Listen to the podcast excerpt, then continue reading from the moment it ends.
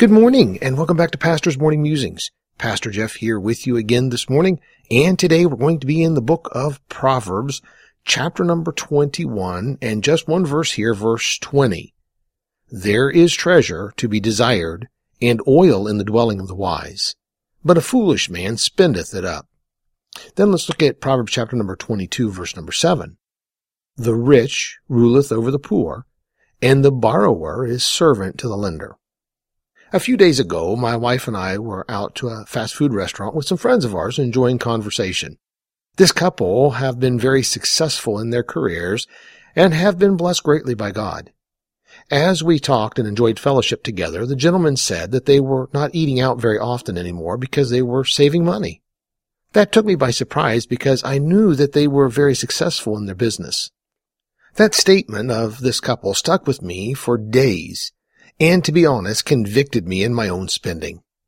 We often look at those who have been successful in this world's wealth and wonder why we have not been blessed to the same degree.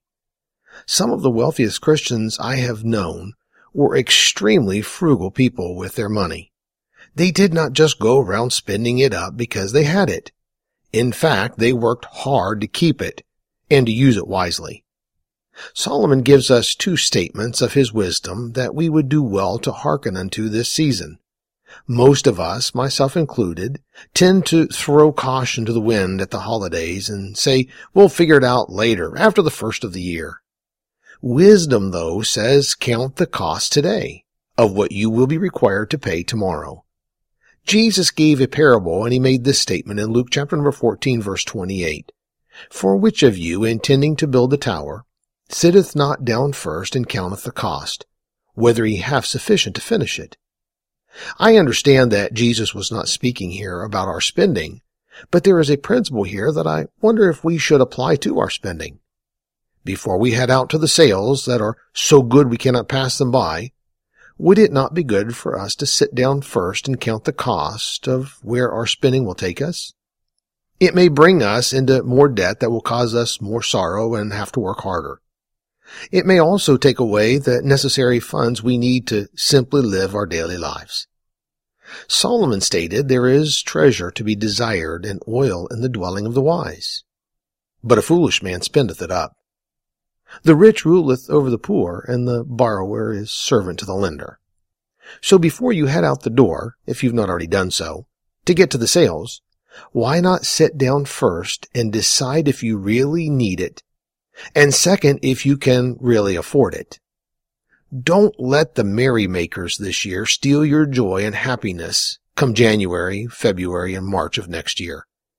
Don't let the merrymakers make themselves merry with your money this year. Remember, Jesus is the reason for the season and not the spending of our hard-earned money unnecessarily. Merry Christmas, everyone. Instead of making merry, Let's work to make peace, joy, and happiness in Christ the foundation of our holiday. So let me leave you with this one last verse for today, Romans 13:8.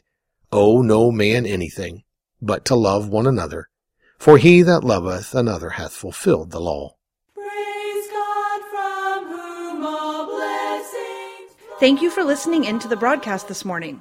Join us every morning at 7:30 for a fresh episode of Pastor's Morning Musings.